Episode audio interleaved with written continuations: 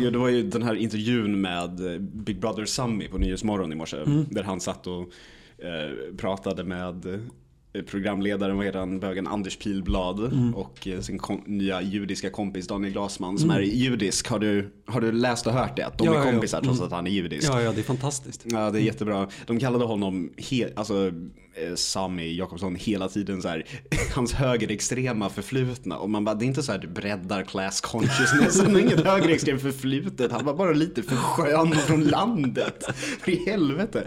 Men då slog det mig att jag faktiskt tycker att han är lite snygg och inser så här, det finns någon form av cabin fever i hur jag finner folk attraktiva ibland.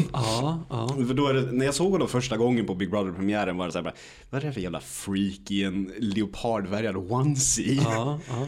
Men han hade tyvärr alldeles många drag där som så här, senare skulle morfa till att jag skulle tänka så här, lite runt ansikte, så här, lite spritfet fortfarande, snälla så här, samiska ögon, så här, ja men björk liksom, så här, intensiva, lite slanted, får man säga så? Ja, det får man, det är form. Vad ska man annars? Jag vet inte. Snea ögon låter sådär liksom. Det låter som det låter. Ja, och dessutom pratar så här långsamt och lite slow. Så det var väl klart att det här skulle morfa till någonting. Jag bara så här, men det här kan man ju inte ens 1:15, kanske 1:45. Vad tycker du, är dumhet lite sexigt? Ja, eller är det naiviteten? Ja. Eller? Nej, dumheten. Är det för att du tycker att det går ihop med så snällhet lite? Eller? Jag tror det. Det är ju någonting i... Det finns ju säkert någon så här tecknad typ antropomorfisk karaktär någonstans där som är... Ja, men såklart. Baloo i Robin Hood, där har vi det. Åh nej. Lillejon menar du? Ja. Åh gud, nej. Jag är en furry. Ja. Äckligt. Ja, nu stänger vi av inspelningen då.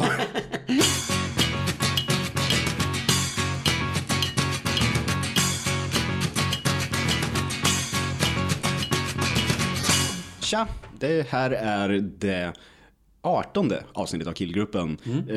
Jag heter Johan och med mig har jag Rasmus. Tjena. Och Christian är och lever live på sitt fantastiska landställe, så han är inte här idag. Shit, vad smart att ha ett landställe inom 2 timmars radien. Väldigt, väldigt smart. Ja, men väldigt, väldigt bra. Med pool också. Jag har liksom diskuterat det med min mamma kommer från Höga kusten och min styrmamma kommer från Västerbotten. Din pappa har alltså en typ? Precis. Det var som fan, det har jag aldrig tänkt på. Nej, men visst, han gillar Norrland. Mattias, kom hit. Nej, men och de skulle ju utan tvekan kunna åka upp dit och liksom passera som att de bara var där, tänker jag. Det är ingen som skulle ställa dem mot väggen för att de befann sig där de kommer ifrån. Nej. Som de Stockholms as de faktiskt är, eftersom de båda har bott här i över 30 år. Liksom. Men jag skulle aldrig kunna göra det. Nej. Det är någonting med mina, liksom, med mina tajta jeans och... spetsiga skor som jag har ett täll. Men du går inte in på det bolaget och frågar om en stor stark, utan du går in och frågar om franska viner. Precis. Finns det någon norrländsk mikrobrygg? Jag kan få. Ursäkta. Dessertviner. Det är jävla synd alltså. Men du får öva på din norrländska, det finns säkert något sätt.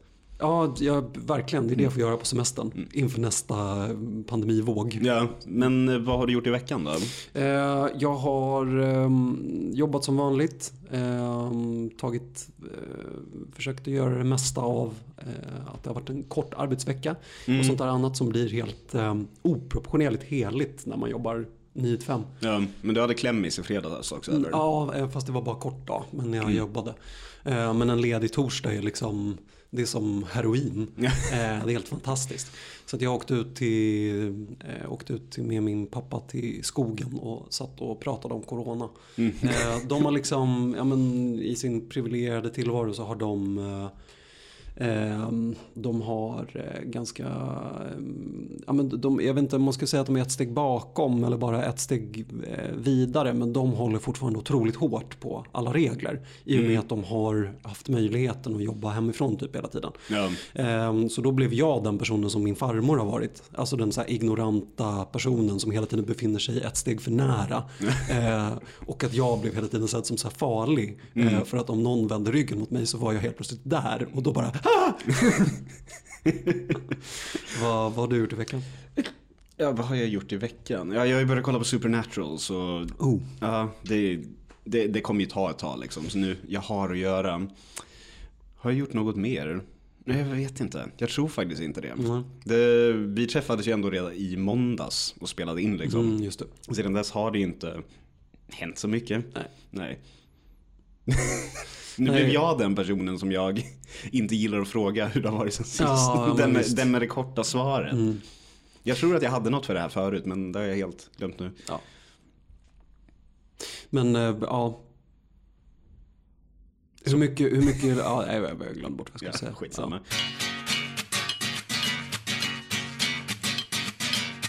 Det är både en blessing and a curse när de poddar man tycker mycket om pratar om det man hade tänkt prata om lite tidigare.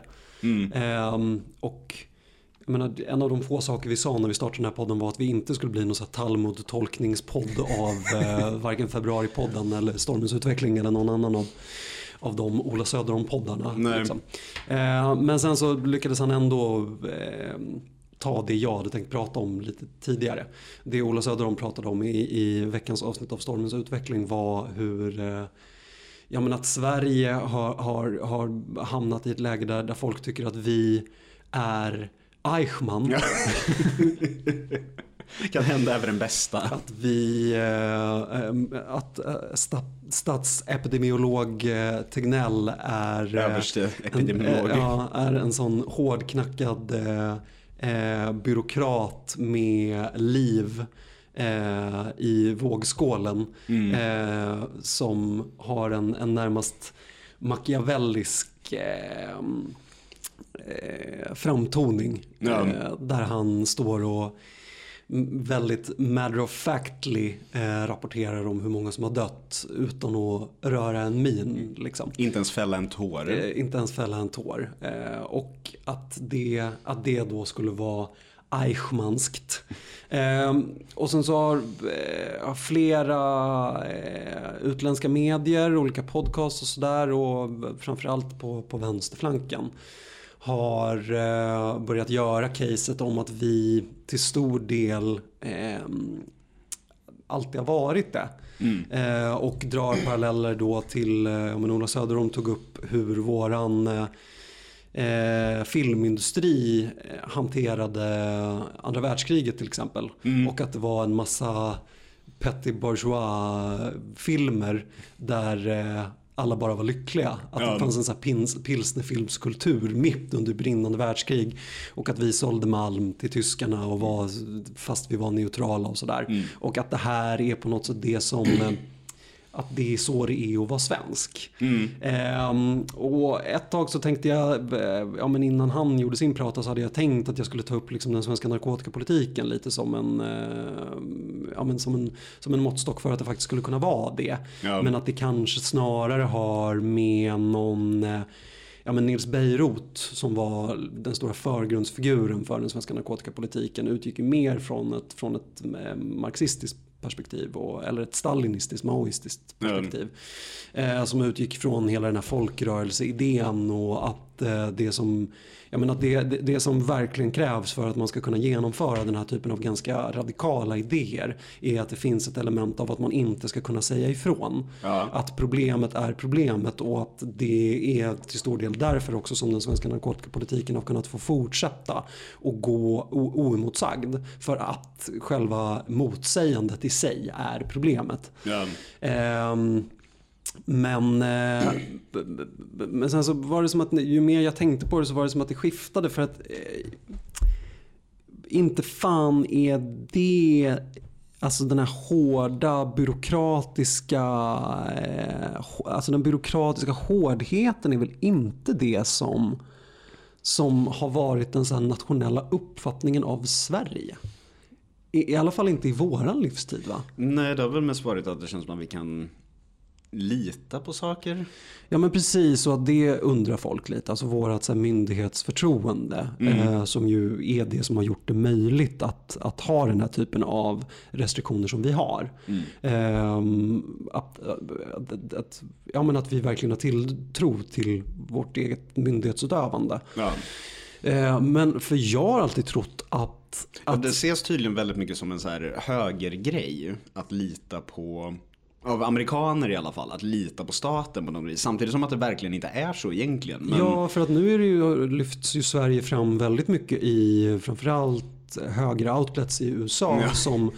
som att, så här, att Sverige och Texas har väldigt mycket gemensamt, ja. På grund av att jag lyssnade på Godmorgonvärlden i morse, och då hade de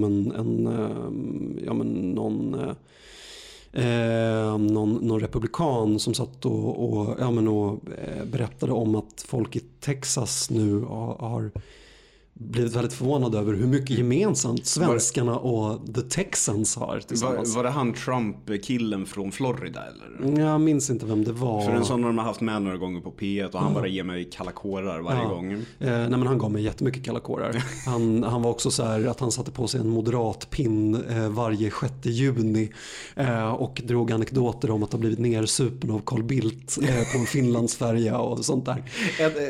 Ändå bra anekdot. Alltså ganska bra anekdot, och också ganska så här, well done Carl Bildt, att så här, nu ska jag göra något svenskt. Ska ge dig för mycket akvavit på en Finlandsfärja. Nej, men att jag tänker att om man kollar på andra kriser som har pågått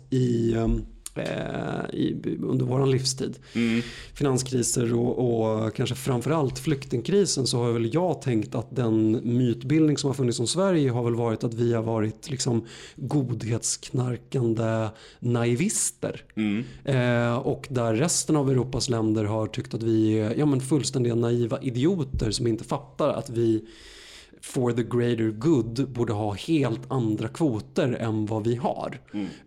Vilket ju helt går emot det narrativ som nu sprids om att vi är alltså tvångssteriliserande nazister. Ja. Och det är högt och lågt. Det är väldigt högt och lågt, och jag menar båda två är väl på något sätt sant, så att jag ska inte hålla på med någon slags gränsdrag. Vi är lagom helt enkelt. Men att jag undrar om det, alltså det som folk är så chockade över i Sverige är att vi är så dåliga på att skydda folk i våran egen stat. Alltså att det finns något form av nationalistiskt grundat i var våran lojalitet inte ligger. Att det handlar om att vi inte skyddar våra äldre. Alltså att man skiter ju fullständigt i hur vi skyddar flyktingar till exempel. I Danmark, i Italien, i USA så är det ju att den här... Alltså det finns ett element av så spelad solidaritet kring sin egen befolkning som jag tycker är väldigt märklig. Ja. Och att det som folk är så jävla chockade av är bara att vi inte skyddar vår egen befolkning inom våra egna statsgränser.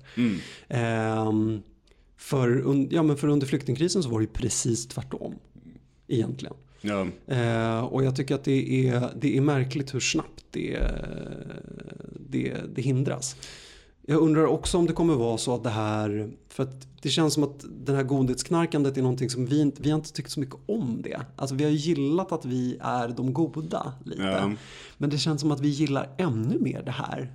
Den här grejen som sprids nu i Sverige. Att vi är lite så här hårdnackade, skinn på näsan personer som så här är beredda att sätta hårt mot hårt liksom. Döda några pensionärer liksom. Ja, precis, för att de så fort de fyller 75 så är de ju bara parasiter på staten. Kan man lika gärna låta en sköterska från Somalia gå och hosta dem i ansiktet? Ja, men precis. Så det ska bli spännande att se vad det är liksom, vilket narrativ som vi väljer att som ska vara det som skildrar oss efter det här. Vilket som det kommer skrivas böcker om gällande coronapandemin. Ja, men precis. Vilka är vi i svenskar? Liksom? Är vi godhetsknarkade pekorna i vister? Ja. Eller är vi liksom de som skär bort möglet bara på brödet och äter det i alla fall. Det sosseröstande möglet.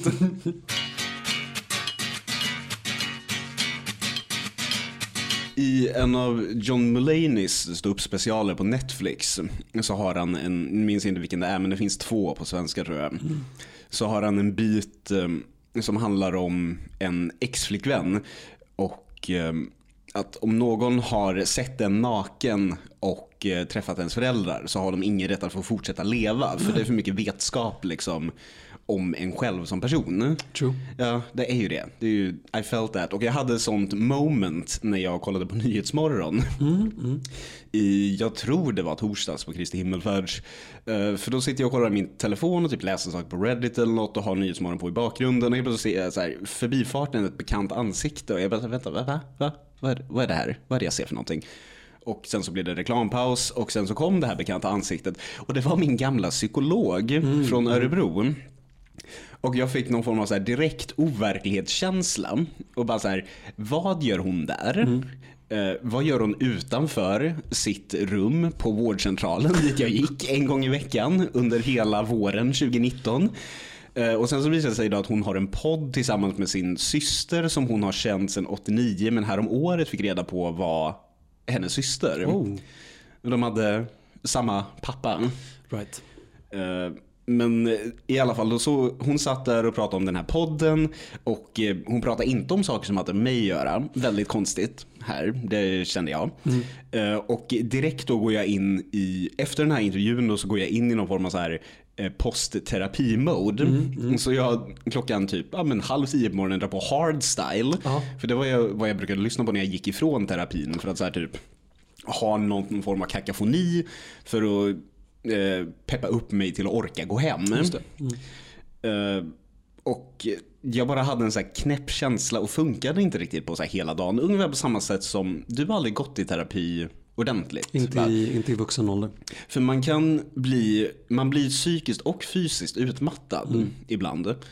Och jag hade lite den känslan, så jag var så här halvfungerande hela dagen, så här lite on edge och så här inte riktigt orkade någonting. Vi håller ju på, hjälper vänner till oss att flytta och har gjort nu i lite över en vecka, och jag var så här tvungen att typ så här bow out lite på det. Den, och jag bara så här, nej, det går inte. För att jag har blivit fucked up av att nästan träffa min terapeut. Ja, just det. Så det satt liksom i ryggraden. Men också då att jag självklart då började tänka på vem. För hon känner ju vårtermin 19 Johan. Vem vårtermin 20 Johan är har hon ju ingen aning om. Och nu dessutom är jag är ju mig själv från den våren, fast med en sån här buttriksmask på mig. För sen dess har jag skaffat en mustasch och glasögon. Så hon skulle ju inte förmodligen känna igen mig överhuvudtaget, för att jag ser ut som en helt annan person. Jag har dessutom på mig skjortor nu. Just det.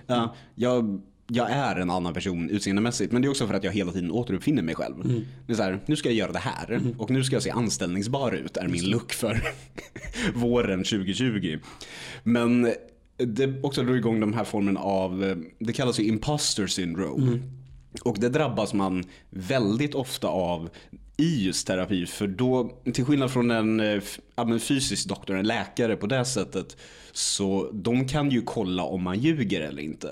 Men i terapi så skapar man sig själv helt och hållet genom det man säger. För den här personen känner inte dig sen innan. De känner dig bara i det här rummet och utifrån vad du säger. Och då blir det också hela tiden den känslan av att förmedlar jag sanningen nu, eller förmedlar jag vill att den här personen ska tro om mig. Så här, did I do good in therapy this week? Fick jag bra betyg i veckans terapi? Jag klarar inte ens av att skriva dagbok för att jag börjar ljuga efter 2 sekunder. Kära dagbok, idag förhandlade jag manus med den Weinstein-bror som inte sitter inne. Han gav mig pengar. Jag är rik nu. Men det blir lite så också, för man kan inte, också när man har en så pass skev självuppfattning som man har när man har levt länge med depression, så antingen så förskönar man eller så rackar man ner på sig själv liksom. Man måste hitta någon form av mellanväg. Men, och jag har inte vågat fråga henne någon gång så här, vem hon tror jag är. För det är så här, jag skulle vilja lämna fram ett papper och så här, utvärdera mig, säg vem du tror att jag är. Säg I'm a good boy.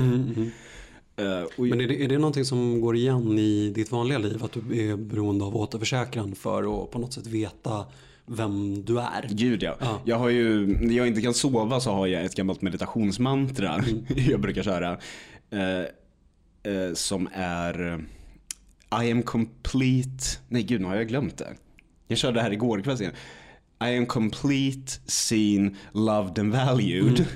Så jag bara så här mantrar och andas efter. Jag vet att det inte är sant, men det är så här, jag utvärderar mig själv lite så att jag kanske kan sova. Okay. Det är jättekonstigt, men jag har så här knäppa sovvanor. Jag, fram tills för inte alls så länge sedan, så var jag alltid tvungen innan jag somnade och föreställde mig mitt eget självmord. Okay. Som 50% av terapeuter tar med en klackspark och 50% vill i princip sy in mig när jag sagt det.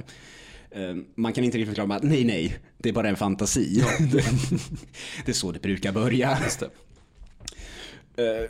Men just då där och bli försäkrad hela tiden om saker, om sig själv av en annan person då.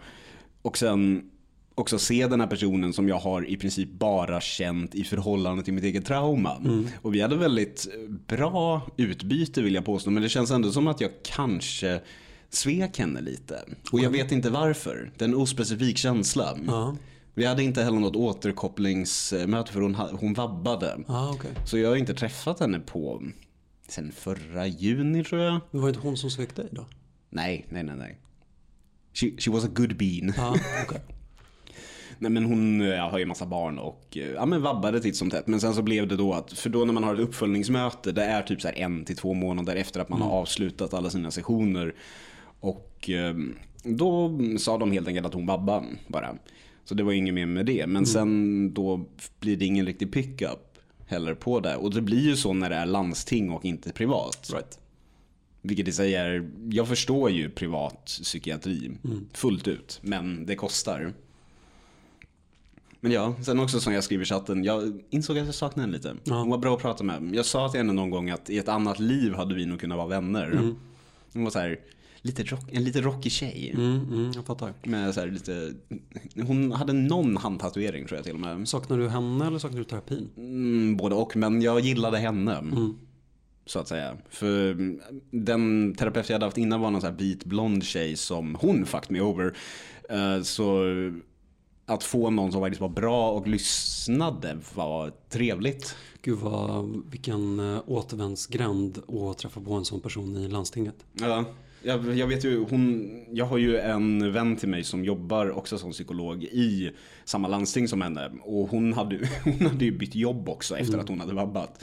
Så hon är ju inom barnpsykiatrin nu tydligen. Det är som att träffa sin livskärlek och få veta att den har liksom långt gången leukemi eller någonting. Ja, men det är verkligen så. Det är liksom, det här kommer vara jättekul, men bara en liten stund. Ja, och så man orkar ju inte heller starta om hela tiden. Eller det är ju det man alltid får göra när man ska vara en sån här ny psykolog. Man måste ju starta om. Det är bara pissjobbigt. Man pallar inte. Och så här, minns hon mig? Det har jag också pratat om, min vän som är psykolog. Så här, minns man sina patienter och bara så här, ja, men efter ett tag så kan det ändå bli lite diffust. Ja, nej, jag vet inte. Det var väl svårt med så här, varför man går i terapi liksom. Det är så här, jag menar, landstinget, de är ju så jävla sugna på botan hela tiden. Ja, hon var inte det. Eller rättare sagt, hon trodde inte riktigt på snabba lösningar. Nej, det låter ju väldigt, väldigt bra. Ja, hon fick mig känna mig smart också för att jag kunde så här lätta psykologiska termer. Så bara, jag har läst en Freud-bok. Hon bara, duktig du. Men vad jag har märkt på både psykologer och kuratorer, så gillar ju de det. De blir väldigt glada när man klarar av att dechiffrera ett eget beteende också. Även om det är om man håller på med det för mycket, blir det bara motstånd på något sätt. När jag säger själv bara så här, men jag ser mig själv och jag gör väldigt mycket utifrån. Och bara, precis så. Duktig som uppmärksammar det. Bara, jag är duktig. Jag känner mig själv lite för väl.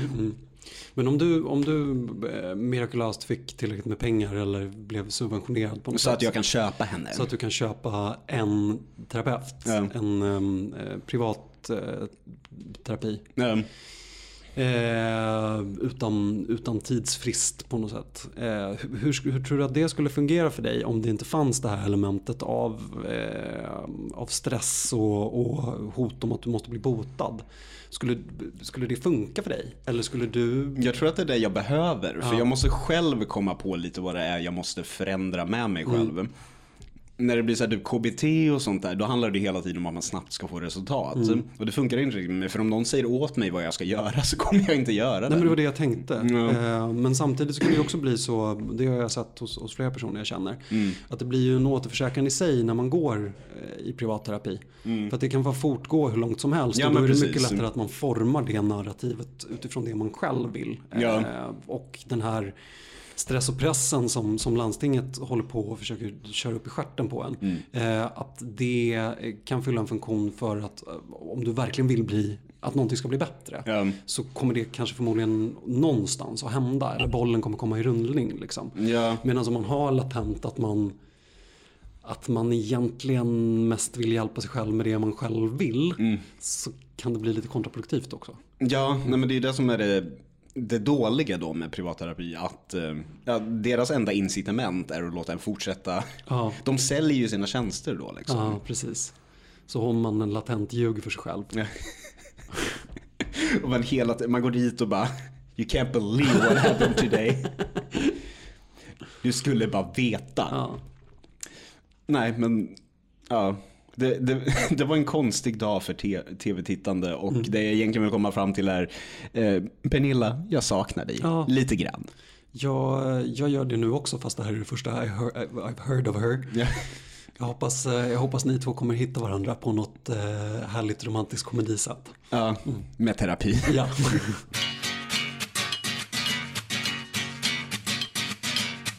men då var vi klara för idag. Jag antar det. Ja, jag hoppas det.